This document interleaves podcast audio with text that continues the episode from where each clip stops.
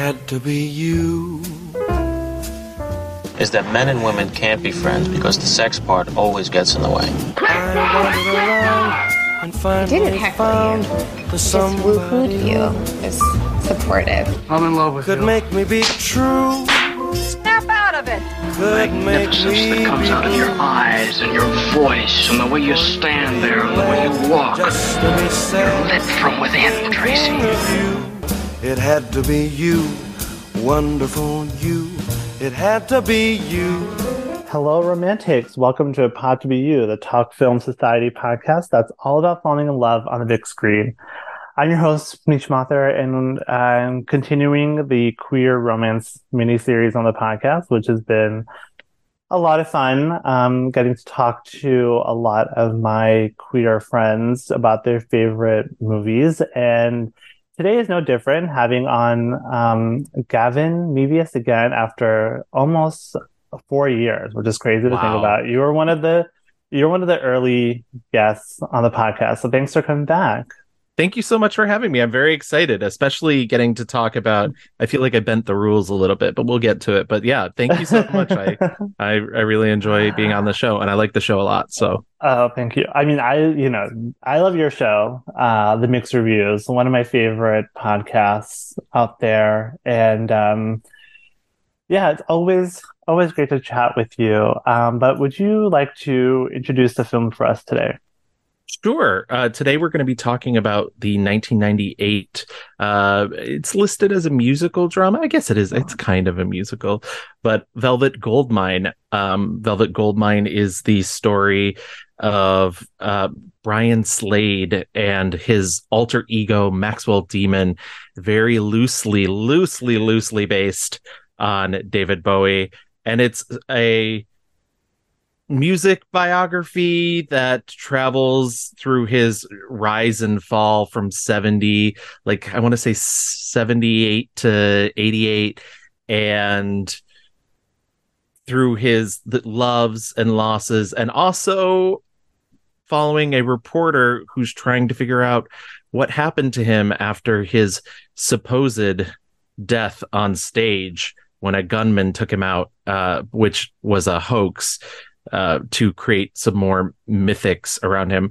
I, I say I cheated because I would say this film is not a conventional romance so much, uh, but I love Velvet Goldmine and I really want to talk about it. But also, I do think it is a romance because I think um, Brian himself uh, is very romantic with several people throughout the movie. His Mhm. former wife, uh, who is played by Toni Collette, Mandy Slade, um, his boyfriend Kurt Wilde, who's played by Ewan McGregor, and his romance with his own career, which is something that he will literally stop at nothing to keep going. He will step on anyone to continue his his dream, and then also the romance that Christian Bale playing Arthur Stewart, this this reporter who is investigating his supposed death uh, on the anniversary of it happening. He's in. It's interesting because he's experiencing romance with the idea of Brian Slade and the idea of this culture and this um, rising. Uh, like gender expression, very queer, very gay, glam rock lifestyle that Brian Slade embodied. Uh, and along the way, ha- ending up having romantic ca- encounters with some of the people from Brian Slade's life.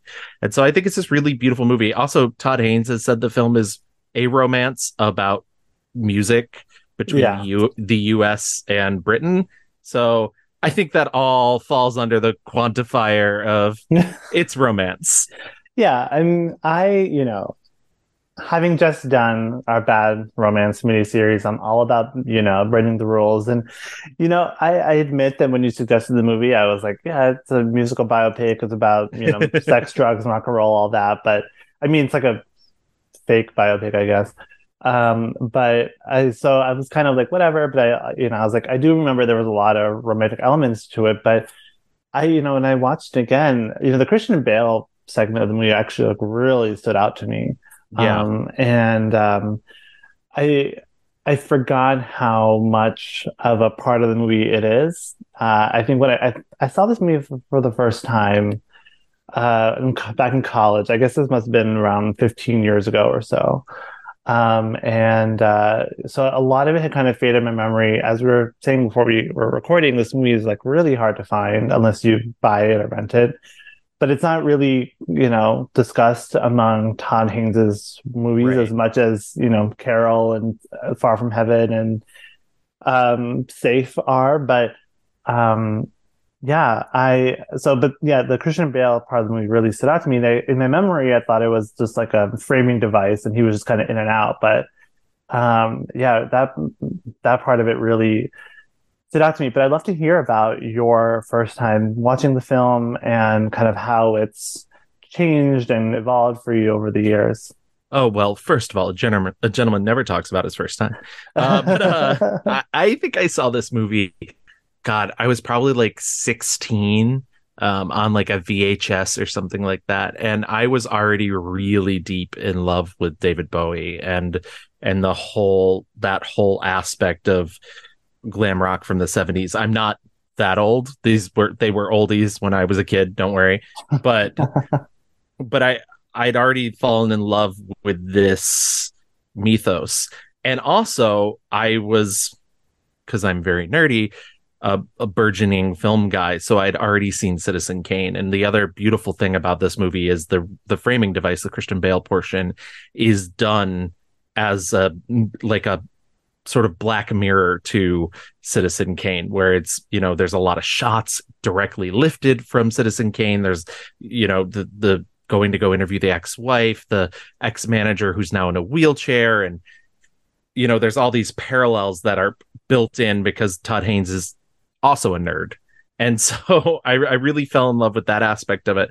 I think when I was a kid, though, I think it the things that stood out to me were a it was closeted, so any queer material that I could find with like hotness in it was like, oh my god. But also uh, um i i loved just the the flamboyance of it. You know there's several scenes in which brian slade is literally covered head to toe in in um almost snake like glitter. And you know there's uh, foppish clothes and there's all the talk of the mod. And i think i really fell in love with the style. As i've gotten older and really like imprinted on it i agree. I think the christian bale stuff is it can't be overlooked because it, it does i think the first time you watch it it does feel like a framing device and yeah you're you're with him and you experience what he's going through as he discovers if brian slade is actually dead or what happened to him and and this whole mystery that i, I don't want to give too much away about it because i actually really dig the mystery portion of it which i feel like nobody ever talks about when they talk about Mhm. this movie but it's also about his coming out and his acceptance of himself through this time period, through this music, through this idol worship of Maxwell Demon and his cohorts. And I think that's really beautiful and really fascinating. And the movie's not given enough credit for that. And it's sort of a, a fantasia on those themes. Um, but yeah, it is interesting because I, I, it certainly has my opinion of the film certainly has changed over the years. Not so much in the like, do I love it? Do I hate it? Like I've always loved it, but just the the characters that I've committed to, the characters that I've uh, relate to have certainly flopped. You know, this time watching it, I really kind of felt for Mandy Slade, which I Mhm. was sort of shocked by because uh, she's the character I've always thought of as kind of, um, you know, she's she's wild. She's she's she's uh, Brian Slade. If Brian Slade had a conscience, Yeah. like she get out of the life when when the going gets tough.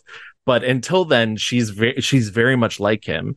And i think that um this time i saw somebody who was really vulnerable who was brought into a life that she she truly thought she wanted. And then when she was really exposed to the to the full hedonism of it to the idea that like she was now going to have to share her husband Brian Slade with the real person he loved, Kurt Wilde, Ewan McGregor's character, that she couldn't handle it. And I was like, oh, that's this is really sort of heartbreaking because I I do think she loves loved him a lot and i think he loved her but not in not quite as deeply because he you know he's his true love is kurt but i do think it's also really i i've never i never remember this the scene towards the end where she meets up with kurt supposedly Yeah. after brian has died. And that scene is so tender. You never hear what they say. It's like a meeting between old friends. She like they're like forehead to forehead. They're backstage at a concert. And i and because i was zeroing in on her character so much this time i was like oh this is really sweet too because she's also grown. And she's like in a better place. And and she's able to realize that like this remnant of her former life is is something that she can look back on fondly and not as this you know stumbling block that that ruined her relationship. And i i thought that was really beautiful. Um this has been very rambly. I apologize but that's i i just think there's so many facets of this movie are so lovely uh, which is funny because this movie was sort of um the reason people don't talk about it is it's kind of poorly reviewed which blows my mind but i think that's because there's so many ideas in it. I don't want to say too many ideas because I like the amount of ideas in it, but there are so many ideas in it that I think it's you know, you you kind of it's it's it's almost one of those movies you have to see once and then when you see it again, you can form your opinions, which I hate. I hate I don't I don't want to say that about any movie, but like but I was watching it this time and I was like, no wonder critics hated it. The first 15 minutes, there's no plot. There's it's Yeah. literally all world building. It's like Yeah. all these flashes of of Brian Slade's career and newspapers and and uh, little bits and the the stuff with Oscar Wilde, which I love, but like, you know, un- until you get towards the end when you realize like how it's all connected, it you know, it's it's it's a little impenetrable at first, and I think that's what critics were responding to. Sorry, what what were what was your next thought? No, I, I- mean, I agree with what uh, with a, a lot of what you're saying, and you know, I, I think it's funny because you know, I'm talking about Mandy, you know, played by you know our great Toni Collette. Um, I I feel like when I watched this movie in college, I was also half closeted, half not, and um, you know, in that sort of like limbo period where it's just kind of like, you know, I don't know, just you're figuring it out, and uh, I ended up just being like, oh, I got to watch this movie for like the gay content, you know, and like right. the like you know the the like reputation this movie had was like all the nudity and sex and all that, and And, and and so, fa- like- famously, and not to not to cut you off, but like you know, just to build on the Citizen Kane mythos, yeah, you know, supposedly he had went to David Bowie to ask for his permission, and David Bowie threatened to sue. And I've always wondered if part of that is a little trumped up to like match the Citizen Kane yeah, but when yeah. it's when it's about your subject and the subject hates it but david bowie did see it uh, eventually and his only compliment to the movie was that he thought the sex scenes were nice so I mean, that feels a very Bowie thing to say. Not that I know that much about David Bowie, to be honest, but um, from what I know of him, uh, that sounds that tracks. um, but I, I feel like with Toni Collette, I just I didn't appreciate her character as much back then because I was kind of like, why am I watching? You know, this. I mean, this is like very my primitive days. Like when I'm watching this like straight couple, when I want to get to like the you know the fun stuff, and of course now, you know, a little bit more light, a little bit more experience, a little bit more like knowledgeable about how like characters work and the complexity of human relationships and all that. But um, and and I agree. I mean, I agree about you know how this movie just might not have gotten best response because yeah, like it's what I call like an onslaught movie where it's just like Yes. everything is just like it's aggressive and it's and it's un- unapologetic and it does not really offer a lot of hand holding and you just kind of have to especially with like the, the non-linear storytelling and all that you just have to like really just kind of let yourself get kind of washed away by it and it all will click together and i agree it's definitely it's definitely a movie that is only benefited by multiple watches um and I, I I'm glad that I had to buy it because I feel like I'd want to watch this again. um, and uh, in fact, I wish I'd watched it twice for this podcast. Now that I'm thinking about it, but um, I feel like it's there's such little handholding and such like things need you know they need like time to click together. And that's something that i actually really appreciate about todd haynes. It's something that actually people don't talk about a lot is that like even a movie that feels like straightforward like carol or far from heaven um, or dark waters even i feel like oh yeah. Very much dark waters. um i feel like they need to like marinate more and that there's a lot of um a lot of really radical formalism in terms of like how he you know how he structures his story i mean i feel like he doesn't i don't think in any of his movies he has very conventional abc plotting i know this is Right. we, I, you know of course i just talked about carol in the previous episode so uh, if I repeat myself from here and there and talk about Todd Haynes, I apologize, but it bears repeating because I don't think he gets that credit. In that, like, he just really is, like, I mean, it's. I feel like this movie, and I'm not there. I feel very stream of consciousness, but I. It's not just that. I feel like he just plays around with you know conventional structure, and he and that's what makes his movies so queer. And is that like Yeah. he doesn't do you know the hero's journey or if he does it's in this way that you don't it's packaged in a way that you don't expect it Yeah, because especially this movie, the the non-linearness of this, there's it, it's interesting because oftentimes when you're doing something with a non-linear narrative, you see things multiple times. And what Todd Haynes is doing here with this one specifically is you're seeing same time periods multiple times, but you're never really seeing the same scene over and over and over again, except for that final concert. Uh, but like, you know, you're introduced to Mandy Slade already as a full formed character before actually meeting Mandy Slade and mm-hmm. getting her side of the story. And like that stuff is really fascinating. And the same goes for Kurt Wilde. You know, you're given a backstory of him from the point of view of Brian Slade's former manager, but you don't truly get to experience Kurt Wilde fully, I want to say until maybe two thirds of the movie is done, even though Ewan McGregor has been in a large portion of the movie because you're getting the sort of bad boy reputation of him and there's a more or you're getting you know mandy's how mandy saw kurt through brian's eyes. Yeah. Uh but y- you don't really get to see what happened really until mandy's finally like and this and this is how it started to end. And i think that's a really interesting thing because that's another thing i really sort of glommed onto this time in watching it that i hadn't thought of before is that i i do i do truly think brian slade loved kurt wilde but i think that he saw kindred spirit in him in the idea that like it's this sort of hedonist pleasure. But kurt wilde's instincts are to destroy himself. And that's the difference between slade. Slade could never actually destroy himself. He could fake it but he can ever he could never actually like end himself. And kurt's whole thing is ecstasy to the point of self-destruction which is really fascinating and and really you know d- like how do you love somebody that just wants to destroy everything especially themselves and so i found that to be a really interesting aspect that i guess i hadn't really thought of before because i hadn't thought of it as an adult and just being like oh wow kurt is kurt wilde is wild.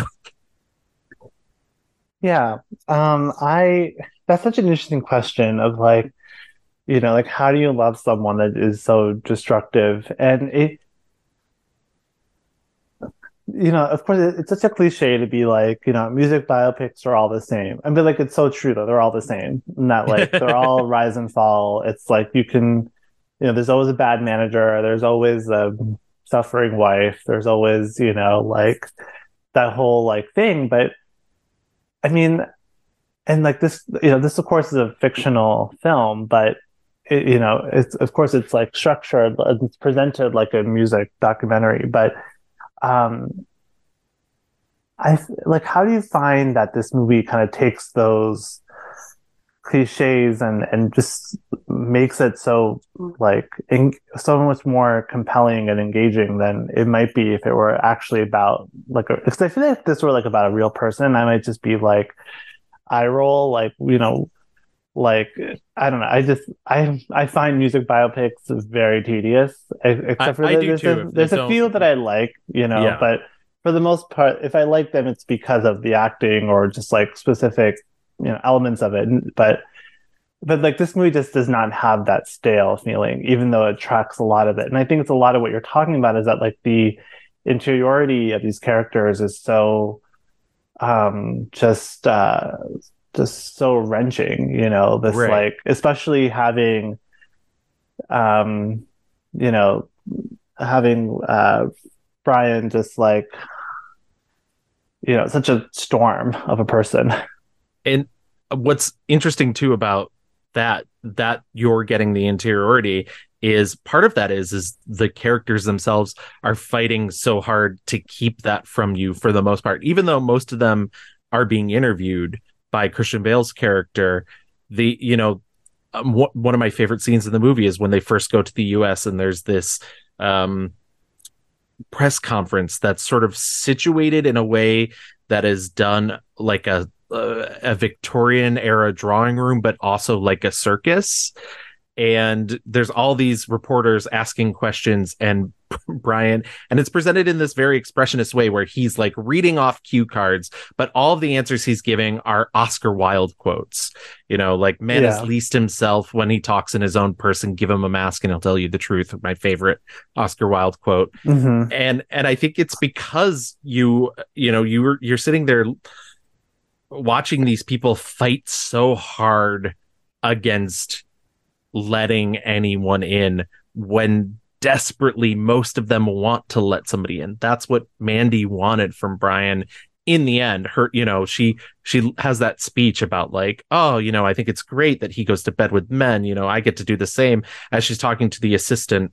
And then when she does catch him with Kurt, she realizes that's not actually what she wants. And Yeah. you know, Brian has the same experience where he has this fairy tale version of going to the US and falling in love with this, you know, this composite Lou Reed Iggy Pop character who is maybe not even really mentally well. And when he like gets him into a recording booth and he's just terrible. He's, you know, he's he doesn't know how to play the game. And and so it, it's everybody's fantasy sort of being crushed in a way that you don't normally get in uh in your average musical biopic. And i think it's because even when musical biopics are about the setbacks in an artist's life it really wants to be about the successes. And i i always find that like you know there were there's tragedy but then it's always about how they overcome the tragedy. And this movie isn't necessarily interested in how any of these characters are overcoming any sort of tragedy because um you know it, it's it's almost not realistic. It's not how life works. You know it's a fantasy that is very severely grounded in reality. And it's these characters who want to live in a fantasy and are constantly grinding against the reality of it um, and then also on top of all of that, I think structure wise, it's what keeps it from, you know, it's it's rare that these um, musical biopics are told from an outside perspective, or if they are, you get something like Elvis, which is wild. And I, I'm not speaking for you. I have no idea how you feel about Elvis, but I know so many people who loved it, and I was like, "This is not good, folks. This is really." Uh, and so, but I think the the structure of keeping Christian Bale at the center of it as both a person who's investigating this story and also re-experiencing this story as something that changed his life and formed the person he is as an adult.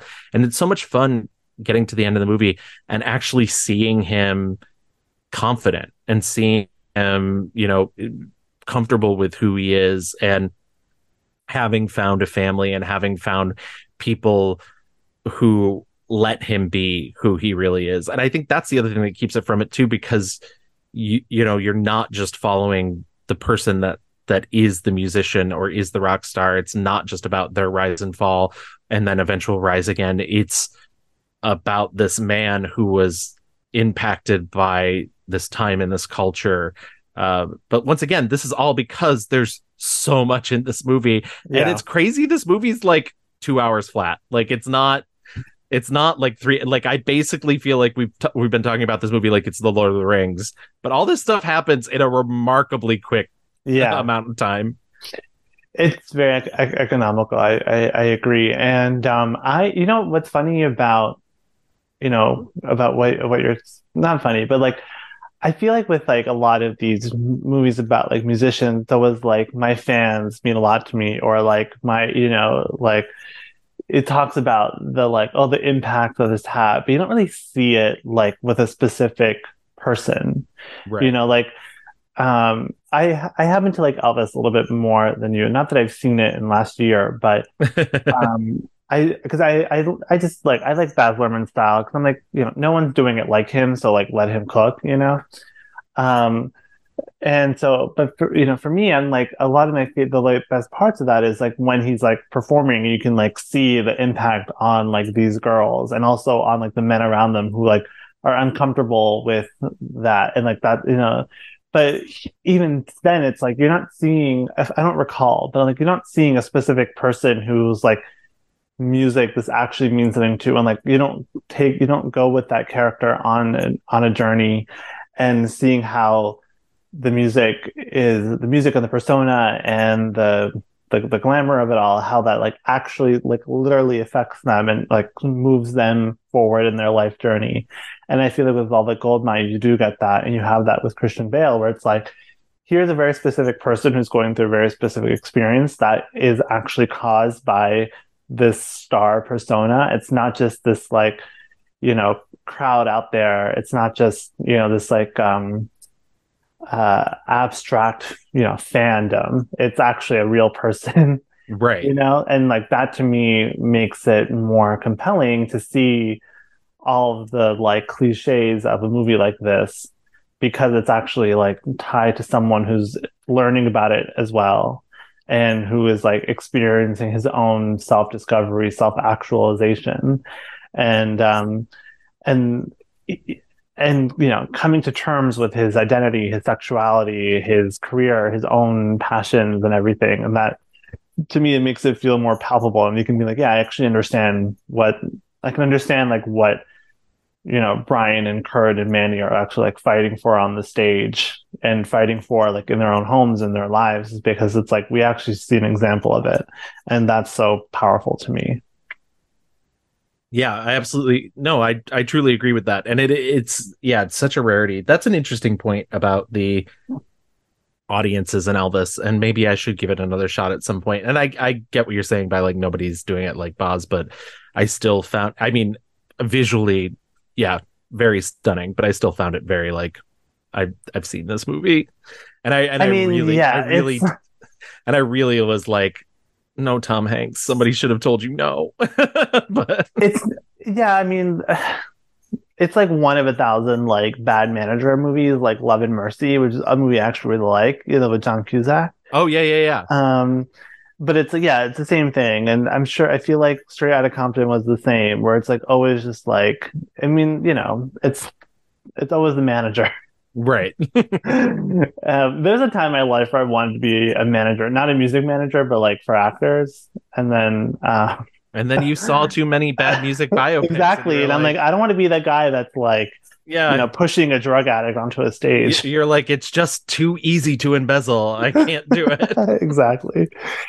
Um, but yeah, I, I one of my favorite parts of the movie is um the scene where like uh Brian and Mandy are talking about like men and women, you know, it's like their like breakup scene or something. And um it's just like because you're talking earlier about how like they want people they want to let people in, but they don't let people in and um I feel like in that scene, it's like they're trying so hard to be like authentic and honest with each other, but I think they're also talking around each other and they're like bringing it like the way that they are bringing in all these like grand like ideas or, or something. It's but they're actually they're not actually talking about what's going on with them.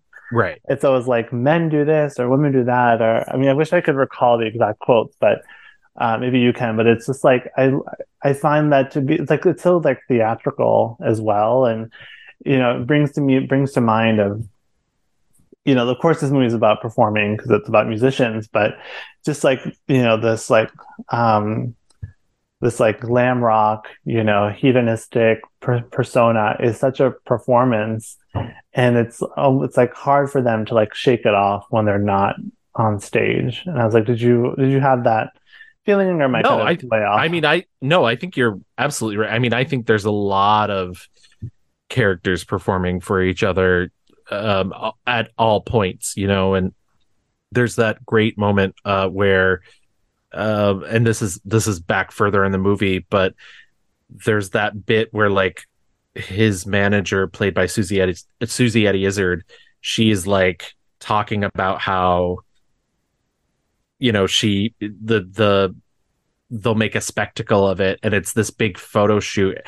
And this is normally in a movie where because you've just been introduced to the idea of like this is Mandy Slade, this is the woman he loves, that you would be getting like a big courtship scene, and instead of getting that, you're getting this very like put on photo shoot where it's them in feather boas and she's dr- dressed like a you know kind of more masculine and I I think it's really fascinating that you know the m- more so much more of it is about performing specifically in this film than in most musical biopics uh, because you know they're they're all so in it constantly. And that's sort of the interesting thing about Brian Slade is you know the this is sort of the thing that people said about David Bowie for a long time was he was the great pretender. You know Mhm. he could glom onto any style or any fad that was happening and make it in his own and then also make it seem like it was his own idea. And that's really the you know the the character that uh, Brian Slade is is he's this trickster character who is there to only be sort of self-servicing and so you know I guess what I'm saying is what I was saying earlier about all these characters who don't actually want people to know them that are trying so hard to keep people from knowing them he's the one who's most successful at it I think Yeah. that's so, sort of what I'm getting at is like he's the person you especially by the end of the movie you really think that you probably know the least about or got the least away with even though he is by default technically the lead of the film.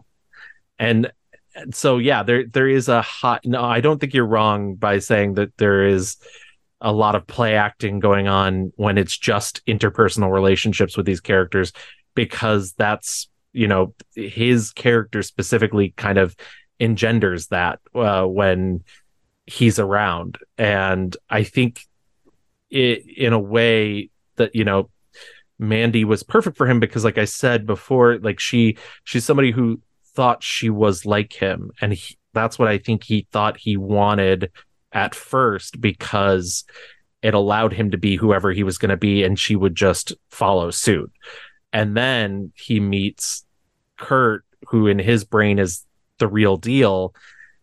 And so he thinks like no that's what i want to be and that's what i want with me. And you know you can't tame a tornado.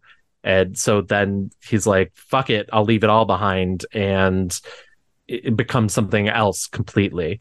And so i think yeah that that idea of performance as reality and why the movie's able to switch into you know performance and heightened theatrics so easily without it feeling you know sort of overbearingly jarring or or disconnected is simply because you know the this main character and the people he's chosen to surround himself with are all like that and so you kind of just have to go with them it's almost like i, I don't want to say it's an unreliable narrator it, but it's it's almost like being in the midst of several unreliable narrators I, yeah but it, they're unreliable but they're also unreliable to themselves yes like, well, for the most part. So like it's like yeah. Um it's like they they want to believe what they're saying and Yes. they want they want to be this honest and authentic with each other and like i mean this is like what i find so fascinating about todd haynes's career is like how much he can play with that dichotomy and how you know there's so much there's so much like um yeah like play acting among his characters like in far from heaven and of course i'm not there and right. um well as, and Carol, especially but especially far from heaven hey well carol yeah actually you know that's a solid point where like um todd haynes is really what's interesting is you know velvet goldmine he he's taking this idea that you know glam rock the queerness of it the the gender play of it the you know the fascinating glitter portion of it um is was a way to like fight against the the sort of heteronormativity of the time period. And what he's saying with you know far from heaven and carol is that well the time period itself was convincing itself that it was something that it wasn't you know that that it is you know the the 40s and the 50s uh, i mean obviously far from heaven because it's a douglas sirk movie and it has all those or douglas sirk-esque movie it has all those trappings of it. But it's like well this is the you know this is the play and and all's not what you see going on underneath. And what's funny is in velvet goldmine uh, a lot of it is is it's like we're putting we're putting this act on to avoid having to fall into the trap of society being like well society's like this and society's like that. And so it's interesting that it's it's people trying to build their own world whether they truly believe it or not. Hmm Yeah, exactly. And and I find that to be um I mean that's just like one of my favorite things about him is like how he can like glean all like all these different self-contradicting feelings and and and and, and you know like um feelings and, and sort of like the um hi- you know, hip, uh, hypocrisy of these different time periods and how you know they project and they are you know so closed off and and wanting to pretend you know wanting to be something they're not and um that kind of brings me to like the next thing I want to talk about is um you know as and I was doing some research on this movie which I rarely very rarely do but um, because it's such a topic that I don't know much. I'm not really a music person. I definitely don't know much about you know glam rock era. Um, but you know, one thing I read that was kind of interesting is kind of like this movie's relationship between like the movie. This movie depicts the relationship between like America and England in terms of like their music, and of course, you know, um, this movie that's like a major theme or a major plot point of the movie, and um, you know, I don't know if you have any insights about that, but um, if you do, I'd love to hear because I don't, you know, I, all I know is the British invasion, and that's all I know. But like how that plays into like this movie or, or whatever, I- I'd love to just kind of dig into that Well- a little. well it's really funny because you know like i mean it's probably been discussed ad nauseum at this point but you know rock and roll originated it as african american music and it, it comes from that and it eventually gets taken by white people. And and but the funny thing i, I like the fact that your uh, entry point is the british invasion but the british invasion doesn't happen without you know rock and roll being invented here. So there is a a passing back and forth. And Mhm. um this movie obviously like heavily ear- early influence little richard is a great example and you know he called himself one of the originators of rock and roll but he's was also an incredibly queer artist even though he spent many years going back and forth about whether he was actually gay or you know i think i'm, I'm pretty sure i just watched the documentary about him which i didn't love but i thought had some interesting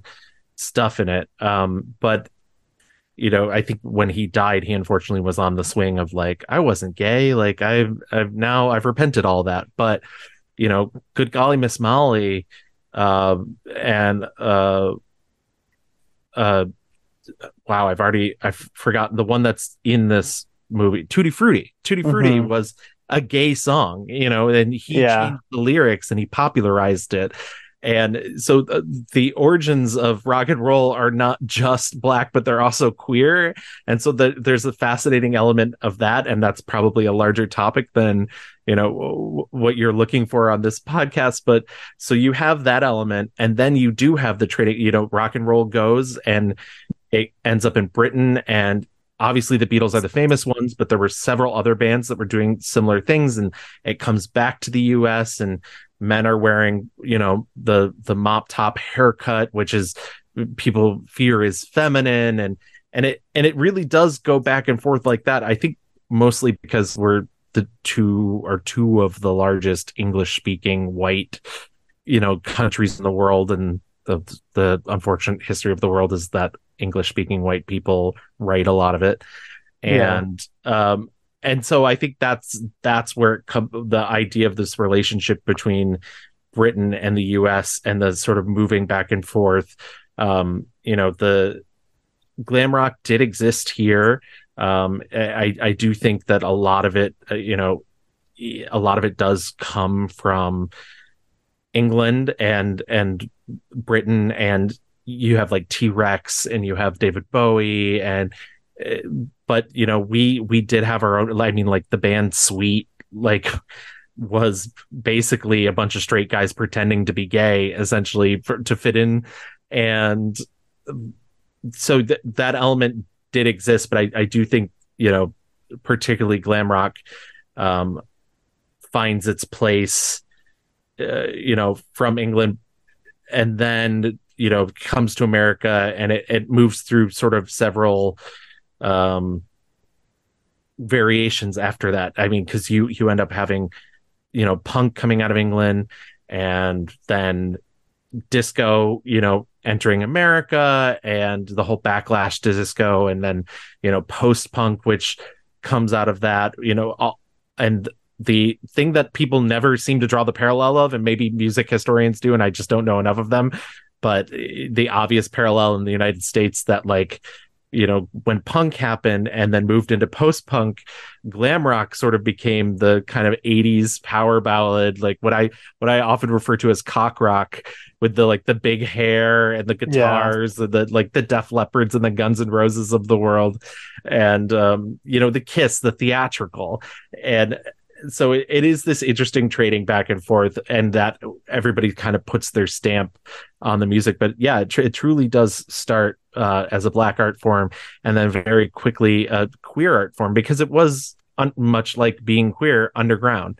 And once something goes mainstream and it gets flattened by you know everybody's want to make it more generic then you you know you sort of end up with you know the Tommy Stones of the world in place of the Brian Slades. So, I mean, I appreciate that that uh, explanation because it, it, puts into context a lot about at least this movie and in terms of its like you know queerness and and all that. But you know, a lot of those acts you mentioned towards like in the 80s, like Kiss or whatever, those feel very straight to me. And I feel like Yes. I'm I'm wondering when or how I mean, I guess I kind of know the answer, but like how this became so straight washed, you know, and like I mean I, I know how because it became mainstream and then you know, whatever. But um I like that Velvet Goldmine is has its queerness front and center and makes it a actual thing because that I- to me you know like the I don't I don't see much difference between like glam rock that whole persona and like drag or something or like right. you know how like this you know David Bowie Bowie of course is like um you know gender fluid and you know he's there's I I mean I, I don't I'm not assigning him that identity I'm just saying that like his persona was just so like um that androgynous you Yeah. know but very sexy thing.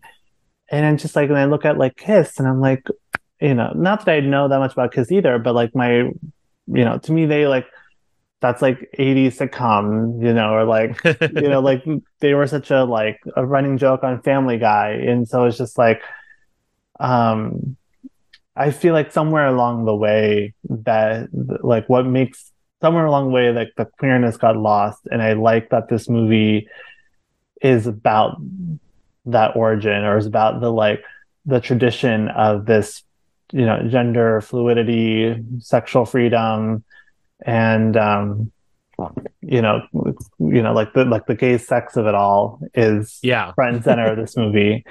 And uh yeah I, I i don't really have a point. I was just like it just makes me kind of sad and a little mad that like you know this whole history of music i don't know.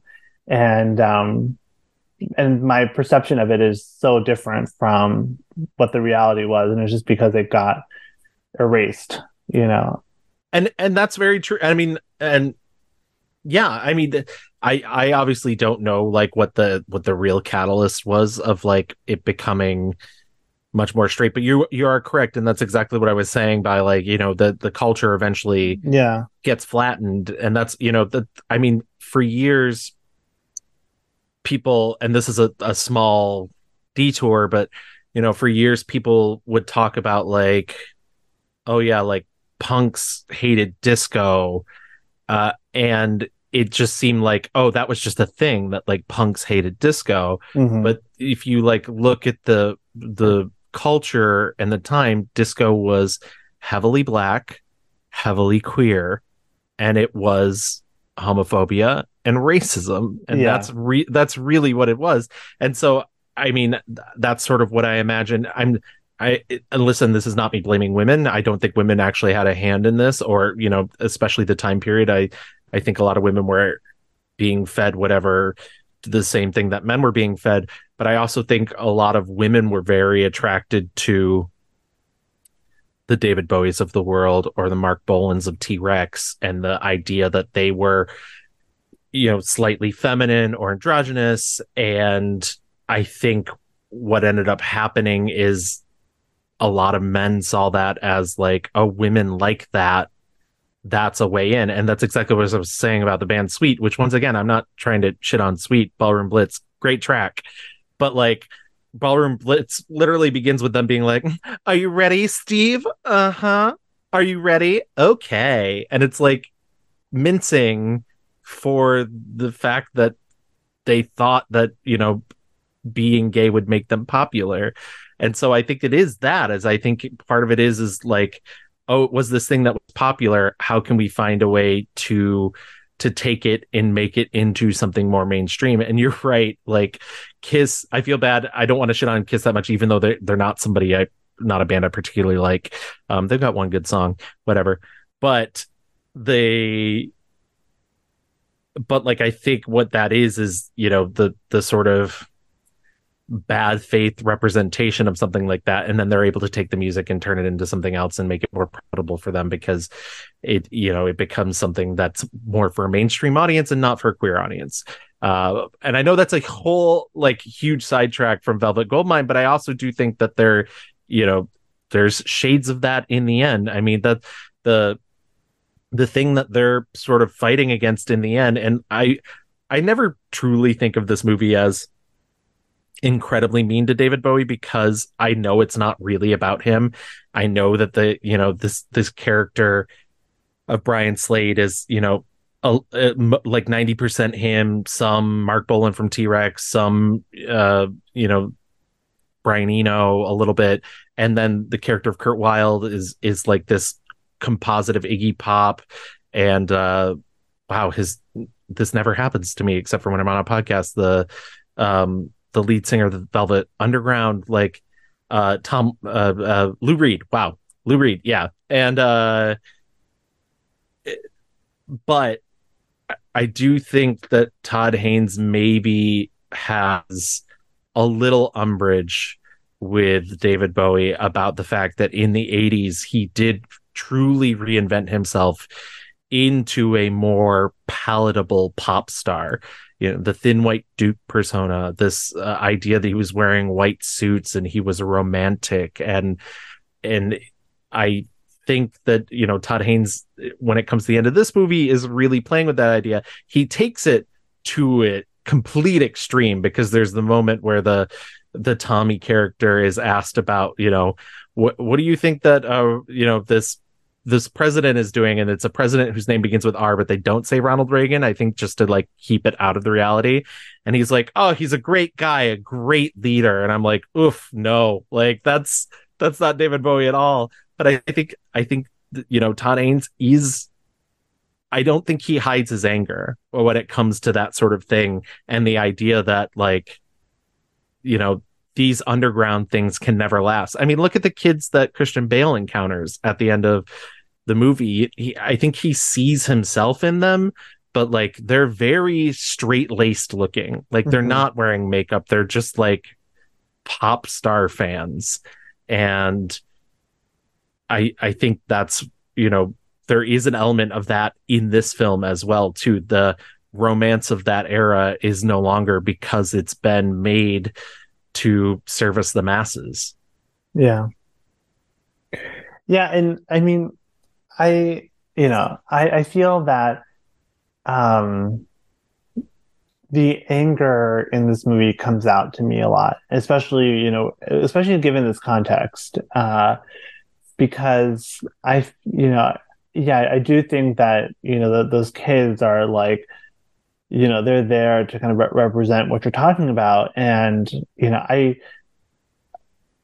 you know i i don't know you know i don't i don't really pre- i'm not going to pretend to know what's going on between todd haynes and david bowie but i do think friends. that yeah but i do think that it's kind of interesting how you know um you know how this movie kind of plays with um sexuality and and romance and how it's there's just so much um complexity there. And i i, you know i and i feel that it's like kind of reclaiming that um the fluidity of it and the like you know the the honesty of of what that means and actually like playing it out. I mean i don't i don't know david bowie's personal life but i always imagine that like he was very that was his persona but like in his real life he was straight. You know i don't know but well no i mean that i mean that's a it's a huge sticking point with a lot of david bowie fans because he like he came out in an interview very much like brian slade does. You yeah. know he said he was bisexual and then he kind of walked it back and then years later somebody asked about it and he was like listen i said what i said in that interview like what do you want essentially? And so it's like you know how much of that was honest because his you know his major relationships in his life were with women and you know between you know his actual wife. Um i'm losing her name. Um uh was it amanda bowie? Is that um i mean that would be very funny if I- I- I was like- amanda and the character here is mandy yeah i was i was like did did he actually go as far as to name no it's angie bowie. There it is. Okay. um uh between angie bowie and iman and i i tr- you know i truly think he loved them. And then also you know uh angie bowie did write a tell-all and she very much implied like you know that she caught him in bed a couple different times with men um including um and this is this is uh, secondhand information. Please don't sue me for libel but like including like mick jagger and whatnot. So like you know there the world will never know. And the it's probably within the unless something radically changes in the next 20 years about the way we think about sexuality and gender which would be nice um it probably behooves the bowie estate not to really i mean say what you will i loved uh i did absolutely love the bowie documentary that came out the brett morgen one moonage daydream but Mhm. like it's very much a like bowie estate stamp sealed approval version of bowie's life and i thought it was very beautiful and very artistic but like it's you know it's probably the best we're ever going to get and yeah yeah and it and it fair. doesn't it doesn't really ever like i said you know it, unless something really drastic changes with our society which would be really cool and i'd be very happy with it i i think we'll never truly know and uh, you know like i said it's a, it's kind of a big sticking point because people are, are like you know had he really stuck guns blazing like had he been open with men in public like how would that have changed things for us or would it have ruined his career and I, you know, who knows? Who knows what it would have Who actually knows? done? Yeah, I mean, not to invoke this travesty, but I after watching Bohemian Rhapsody, I just cannot like I just cannot stomach estate approved, I get that. you know, It's- biographies and it's I'm sure the Moonage Daydream is great and I've heard, you know, quite it's I've heard a lot of people that I really respect like yourself uh, really liked it. So I'm sure that it overcomes that, but I just feel like I'm not saying that I want to hear like all. I don't want to hear. It's not that I want to see like Right. You're not looking for like a trashy tell all. Yeah, you're, right, But, but- you're more interested in the truth. some kind of that. like uh, just some kind of like raw honesty, and Yeah. I feel like because Bohemian Rhapsody was so nakedly dishonest, yeah. um, I just to me it just left a really bad taste in my mouth, and I just can't I can't get over that hump. Um, especially about a topic that I really don't have a lot of external interest in, like music. Um, right. you know, where like I love I love Velvet Goldmine, of course, because it's a Todd Haynes movie, and that's what this is what he chose to make, and so it interests me. But you know, a lot of the context you're explaining to me, I, I'm appreciating because I don't know any of it, um, and um, a lot of my understanding of this stuff is just from like half memories of things that I may have read or heard from in class or had explained to me by some annoying guy at a bar. Where I'm like, I don't Me, care about I'm the annoying guy at the bar right now. Uh, well, I, I, I meant straight guy because I, I have this thing when straight people, straight guys talk about music, I just cannot. Like, I just like, please get a life. yes, I I've been there. I 100% understand that. Um, but no, I mean, and and once again, like I, you know, this is just the way my brain works. I love researching this stuff, and, yeah, and yeah. especially if it's about somebody I love. I will say this once again about Moonage Daydream, uh, because it is done so artistically. Um, I think it's much more interesting than um, for being something up. But it's so funny because speaking of Todd Haynes, Todd Haynes two years ago released a Velvet Underground documentary.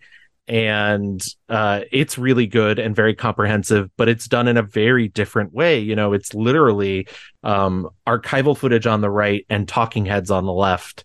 yeah. And for the most of the movie, very split screen.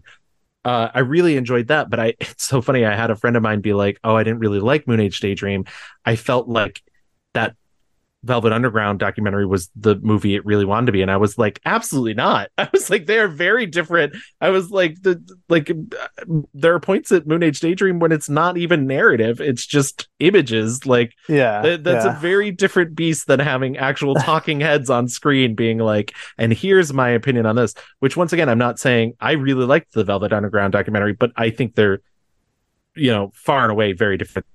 That being said, sorry, I, that was a whole sidetrack, but I I agree with you. Like, no, I asked you for the sidetrack. Um, well, but uh, and, and kind of going back to Velvet Goldmine, I wanted to like kind of talk more about the the filmmaking itself. I mean, we talked a little bit about, about the structure, um, but the film was shot by uh, Maryse Maryse Alberti, uh, I think a very trailblazing woman cinematographer who uh, shot movies like Creed and The Visit and um, a lot of really great classic movies that and you like movies where you'd be surprised that it was someone not as household namey as Yeah.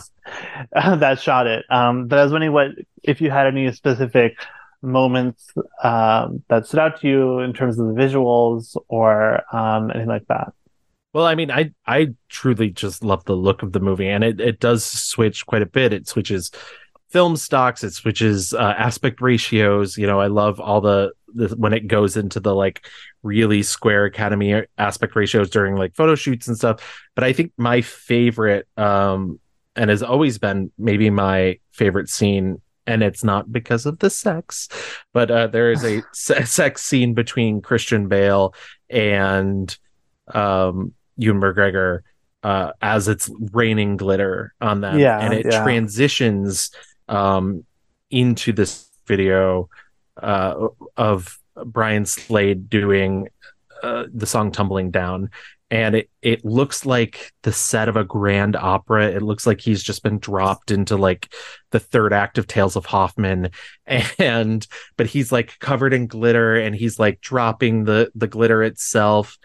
And that whole sequence is so beautiful to me. And one of the things i love about it too is it's not afraid to for as grand and beautiful as that set is it's not afraid to like point out that it is artificial that it is not it's not a real grand Yeah. staircase. It's not Yeah. a real you know it's it's all fantasy. It feels um very technicolor. It feels very um powell and pressburger. And that to me has always been like the my that key moment. And then also uh and uh now that I've said that, and now that I'm like, oh, my favorite moment in the movie, um, something that I've often said is one of my favorite moments in cinema ever, which it, it sounds like I'm saying it's over this. well, Regardless, um, my two favorite moments, then I guess, um, the when it cuts to Christian Bale's memory of the goodbye to glam rock concert the death of glitter concert when she's like this is the last time i saw him it was uh when i last time i saw curt wild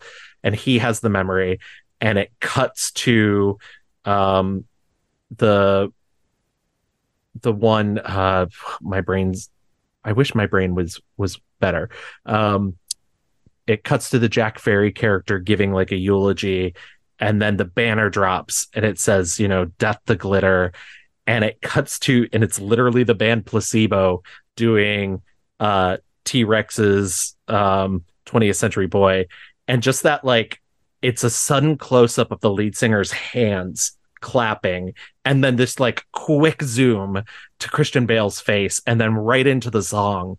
And it's one of those moments that like takes my breath away every time I see it because I'm just like like it's just Yeah. a, a true cinematic moment for me um so yeah I think I honestly think her cinematography is so gorgeous and it's so funny to like um you know I, I've I've seen other movies of her you know like you mentioned Creed but like and obviously she's a working cinematographer so I'm not getting mad at her for taking any jobs but just like she also was the cinematographer on Hillbilly Elegy and she also she just did Jerry and Marge Go Large which came out last year and went straight to Paramount Plus and it's like oh we need to treat these people better Yeah. Um I I love looking at cinematographer careers because yeah, like you go from like Creed and the wrestler to whatever that you just mentioned. Um, it's it's wild. But um I, you know, I really do like her cinematography because I feel like she like I actually kind of just love like how like the graininess of like in the opening when they're doing like the interviews and, and it's like Ewan McGregor is like you know talking about like bisexuality or, or like how like um like he's being interviewed. Oh yeah. His Um, like and his his like pre um uh rock star yeah. And it's like of his character. I remember like watching it being like I just do a double take. I was like oh wait that's the star of the movie. And he's not being introduced in any meaningful way but just like as like a random you know like talking head for a newscast or whatever but I yeah love with, with Mr. BBC yeah that's my right. my favorite i love that he's credited as that and i love Yeah. that the like other and it's literally just because one character's like yeah i'm bisexual mr bbc like, um it's it, you know it's so funny like uh Christian Bale being in this movie is very funny to me because like it's hard for me to reconcile like this Christian Bale with like you know I mean I love Yeah. Christian Bale one of my favorite actors you know but reconciling like this Christian Bale like you know glammed up having gay sex all that with like you know yeah with like I- um, I- I Batman and like um David. Russell's muse for a bit and whatever Yeah. he's doing now, Big Short. It's like it's so crazy to me. I I think that honestly, like I think the same thing. I when I watch this movie, I'm always like, oh, this is the Christian Bale I miss. Like this Yeah. is this well, is the it's one I like. like what you were mentioning about like Little Rich, like how these like um glam rock stars are kind of like tone down and become more like mainstream and like you know, I think Ewan McGregor is still doing wild stuff, so like you know, more power to him. But like, um, yeah. Oh a, oh, go no, ahead. go on, go on. No, go on. But you just made me think of something. But- Yeah, no, it's just like I mean, it's just funny how like even like uh, like a lot. I feel like a lot of actors who kind of came up in Europe or like, or even in America in like the '90s, like doing all this like crazy stuff, and they just be, as they become more famous, it's like they really do tone down the risks they take, even as they're growing their talent and their awards. But it's like I can I just cannot imagine Christian Bale doing a movie like this now. Like, And- and that's what's what you just made me realize and what's interesting to me too. And like i don't know any of these people personally. I'm a big fan of most of them. But uh but it is interesting to think about like oh the people in the movie who couldn't deal with faking it like the ewan mcgregors and the um the mandy the, toni collettes of the world are the people that are still really trying to take the interesting roles and Yeah. do the interesting things. And the people that were more like into the fantasy the jonathan rhys myers and the and the christian bale character which like his character does reconcile in the end with the idea that like he's more confident and it's it's more real for him. Yeah, uh but like they feel like the people who are taking less chances when they sign on for a movie Jonathan Rhys Meyers, like I had a whole moment with him because um I was a big fan in high school of the movie Match Point. Like okay that was yeah, a yeah. movie that I watched like a hundred times in high school. A big Scarlett Johansson fan, still am. But um I have not seen Jonathan Rhys Meyers movie in since then. I feel like and I was looking at his Letterboxd uh, page and I was like, well, not his page, but like his credits. And I was like, wow, he's done like 30 movies that I've never heard of. Um, and, uh, you know, not that I'm like clamoring for a comeback for him, but, but no but um, but he's not a bad actor so just, like I mean, it's just strange that like, yeah, he had a good run for a while, like from this movie through Match Point, or I guess The Tudors was like his last major thing that I remember, but it's like, where is he? Yeah. Like it, I, I mean maybe i don't know but I, I think he's great in this movie. I really loved his performance um but the o- the only thing I will say about him, um, and once again, I'm I'm trying not to spoil the movie, yeah. but uh, he apparently in some interview in GQ or something said that he wishes they had done the ending different because he doesn't think it's clear enough. And baby, if you don't think this ending is clear, like I, it's one of those things where I'm like, are how thick are you to not yeah understand what Todd Haynes is saying yeah with this character? Like. yeah um I think I just think that's really funny. Like, oh yeah, no, that's too confusing, and it's like confusing for you, maybe. yeah it's i mean I, I always kind of take those interview quotes with like a little bit of grain of salt because I always am kind of like, well, what's marketing spin? What's Right. like I don't know the context of that interview. Like, was he trying to promote it or or it seems what? like it was, or was he trying to distance himself Yeah. from it actually um i don't know i don't want to put that out there because I, I don't think i i mean i would be curious like this movie is now 25 years old right um and you know with todd haynes i think getting becoming more and more you know famous or whatever um after carol and now his movie that was just like Cannes which uh, looks really amazing Yeah, it's opening Um, New York Film Festival. Yes, I'm excited about that. So I feel like if like once I think Todd Haynes like you know, once he kind of has like a he continues to kind of grow his like moment. Um, I would really curious for this movie to kind of get a resurgence because I think it's themes about sexuality and gender and queerness are only becoming more and more relevant now, and it's so formally radical and all the performances and the and the filmmaking are you know amazing and and just like you know perfect and everything. Um i would really want to see this movie get a resurgence and, and i kind of hope that like criterion or someone one of those labels picks it up and kind of gives it a showcase because yeah i mean more people should be watching this movie. I, I think it does a I think it does a lot of things correct, and I think it's so it only becomes more and more interesting the more you think about it and watch it. Yeah, it's always, and once again, I I think it's because you know it's it's so there's so many ideas and whatnot, but I just I I always wonder why this one just wasn't received as much. I mean, maybe it's maybe it's too queer, maybe it's too- yeah, or or maybe it's just too much for some people, but it's truly one of my favorite of his films. Uh, absolutely. I know when we did our Ewan McGregor episode, I gave this my five star review because I love his performance Yeah. in it.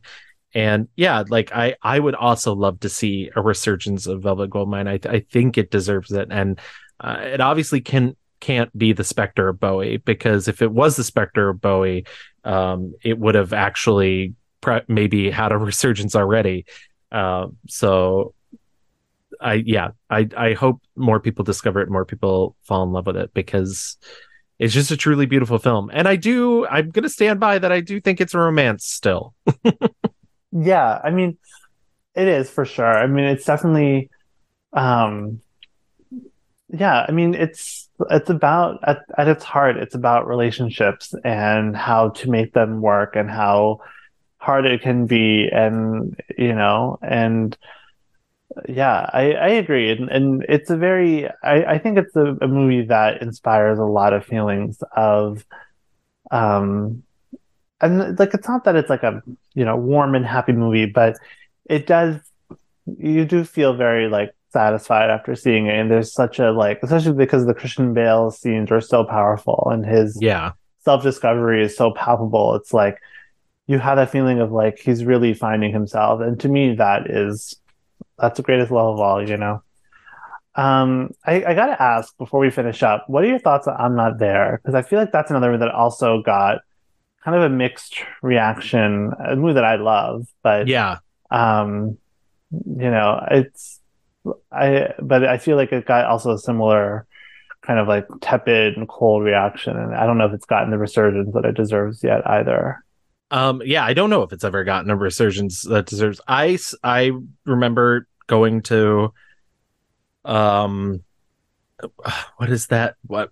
Great. Now, now it sounds like I'm lying. Um, the the um, I can never remember the name of the the like little cinematheque that's down near West Fourth, not the IFC Center, but the other oh Um, gosh uh Film Forum. Wow. yeah film I remember forum, going to see it at Film Forum and just falling absolutely in love with it. I admittedly have not rewatched it as much, and I think part of that is is like, uh, in general, I'm not as interested in Bob Dylan as, but I think it's fascinating, and I do think it's really good. I really love it. I remember really falling in love with and listening to the um, Jim James cover of "Going to Acapulco" so much when the soundtrack came out. Mhm. the the Richard Gere portion. And I know a lot of people don't like the Richard Gere portion, but I just think it's so weird and so like beautiful to look at. And I, uh, yeah, but I'm I'm a big fan of I'm not there. Uh, I you know I the, I think the last time I heard anybody bring it up in any sort of um context was somebody talking about how like uh Cate Blanchett's performance as him was like too much. And I'm like, I don't know. If that's if that's too much, I want more of it. You know, that's right um i do think it's interesting that the Haynes movies that seem to get the most praise and warm reception are the ones that are about women Yeah. And uh, I mean, I'm not there. I do count it as a queer movie because of the gender bending, but um, I don't think it's. I haven't watched it in a while, but I don't really think it's as gay as this movie is, of course. No, But certainly not. I do think that's interesting and a possible note to end on of like, hmm, why is that? Um, because I, I I think it's somewhat tied to this like, you know, I think people think of Todd Haynes as like pastiche and parody and camp. Yeah. And um, Sort I, of sort of unfairly. And like I listen, agree. he- I, I think it's somewhat homophobic, to be honest. That that's his reputation. and, and I- like yeah. he's very good. Like he he loves a reference and he loves, you know, the but like yeah, I, I actually agree with you. I think it's a, I think it's a little unfair just to label him that and partially just because he's gay. Can I tell you my favorite? I think I've probably told this on every podcast I've ever been on, I feel like. But uh my favorite Todd Haynes moment, which is um his Mildred Pierce uh mini series. Oh yeah, I, f- Uh, I always forget about that. I love that one. It's so good. Uh, I made the mistake of watching it with my mom and my sister, and I think it's like the third or fourth episode. Uh, Guy Pearce goes down on Kate Winslet at one point, Mhm. and that's that bit ended. my mom just goes, "Uh, that's not realistic," and my sister goes, "Yeah, it's never that quick." And I was like, "I can't." I was like, "I need you two to stop." That's Yeah. really funny. Um, but yeah, that's another one that I think gets labeled like pastiche camp. But I remember seeing some interview where he was like, "We didn't talk about camp at all when making May December," and that was like the one people always said about it at Cannes. And I'm like, yeah, it doesn't seem Oh, campy funny. to me. I feel like he doesn't. I mean, camp is like a word that means nothing anymore now that straight people have discovered it. Right. Well, I mean, Um, straight people are constantly using it wrong too. Yeah, That's the the thing that drives they use it me to the- mean like this is bad, but I like it, so I'm going to call it camp. Yes. When I'm, you can just say you like it, and, and no, you'll be fine. Um, but yeah. Anyway, unless there's anything that you want to bring up, but I really do appreciate the conversation, the history lesson, and of course having you on the podcast and getting the chance to talk to you again. Oh, I thank you so much. Hopefully, I did not ramble too much. I always, I'm always nervous when I'm on somebody else's podcast that I'm just rambling. I'm- hopefully, I'm very hopefully you got something out of it. Well, I, I did for sure, and uh, you know, you had me on talking about Ang Lee, so like I can I can judge ramble I'm sure that I've talked a lot about that I love- about him. I love that But look, episode. I love so- a ramble. So do I. I mean, I love a ramble. Um, I love a long podcast. So I'm I'm really glad that I'm I'm glad that you know that this turned out the way it did because it, it was really I I I really do value a lot of the insights you provided because I don't know anything about music. You know, I'm such a not music guy. Um, unless it's like Beyonce, you know. Oh, Uh, worthwhile. I mean, that's she's Yeah. worth knowing about. I've always felt that like if someone would do a Beyonce biopic, it would have to be like I'm I'm not there type Yeah. thing with all of her different I agree. and stuff because there's no way to really capture her as that's- like one straight you know biopic. Yeah, I, I I like Kasi Lemmons, uh, but I've I've still not watched the Whitney Houston biopic because I kind of Oh. feel the same way. Where Yeah, it's just yeah. like, You Yeah. can't you can't do it. I mean that is just the Spotify playlist as a movie to be honest. yeah, that's what Uh. I haven't seen it, but that's the vibe I got from it, considering the title, um, and the trailer. um, but anyway, enough about that. Um, Gavin, please tell listeners where they can find you, what you're working on, and anything you'd like to share. Sure. Um, my name, as mentioned up top, is Gavin Mevius. I'm a co-host of a podcast called The Mixed Reviews. We are a bi-weekly film podcast uh, where we sort of take a maximalist look at um, a film career, whether it be an actor, director, or sometimes we even do mini genres such as like whodunits and road movies. And uh, it's a lot of fun. It's a lot of work, and I, I hope the listeners really enjoy it. We we really enjoy my co-host Louis and I enjoy playing off of each other a lot. And uh, you know, I, I like saying that it's a maximalist because I feel like there's not a lot of podcasts that are out there doing that, and so like hopefully that comes through. We might be going through some restructuring. Who knows? I'm not saying too much right now because we still need to talk about it. But uh, but yeah, the stay tuned for um, updates on that. But you can find the mixed reviews on any podcast app, Apple, Spotify, Stitcher. Though I heard Stitcher's going away. Sad. Um, Yeah, I know. I don't want to lose that part of my stream.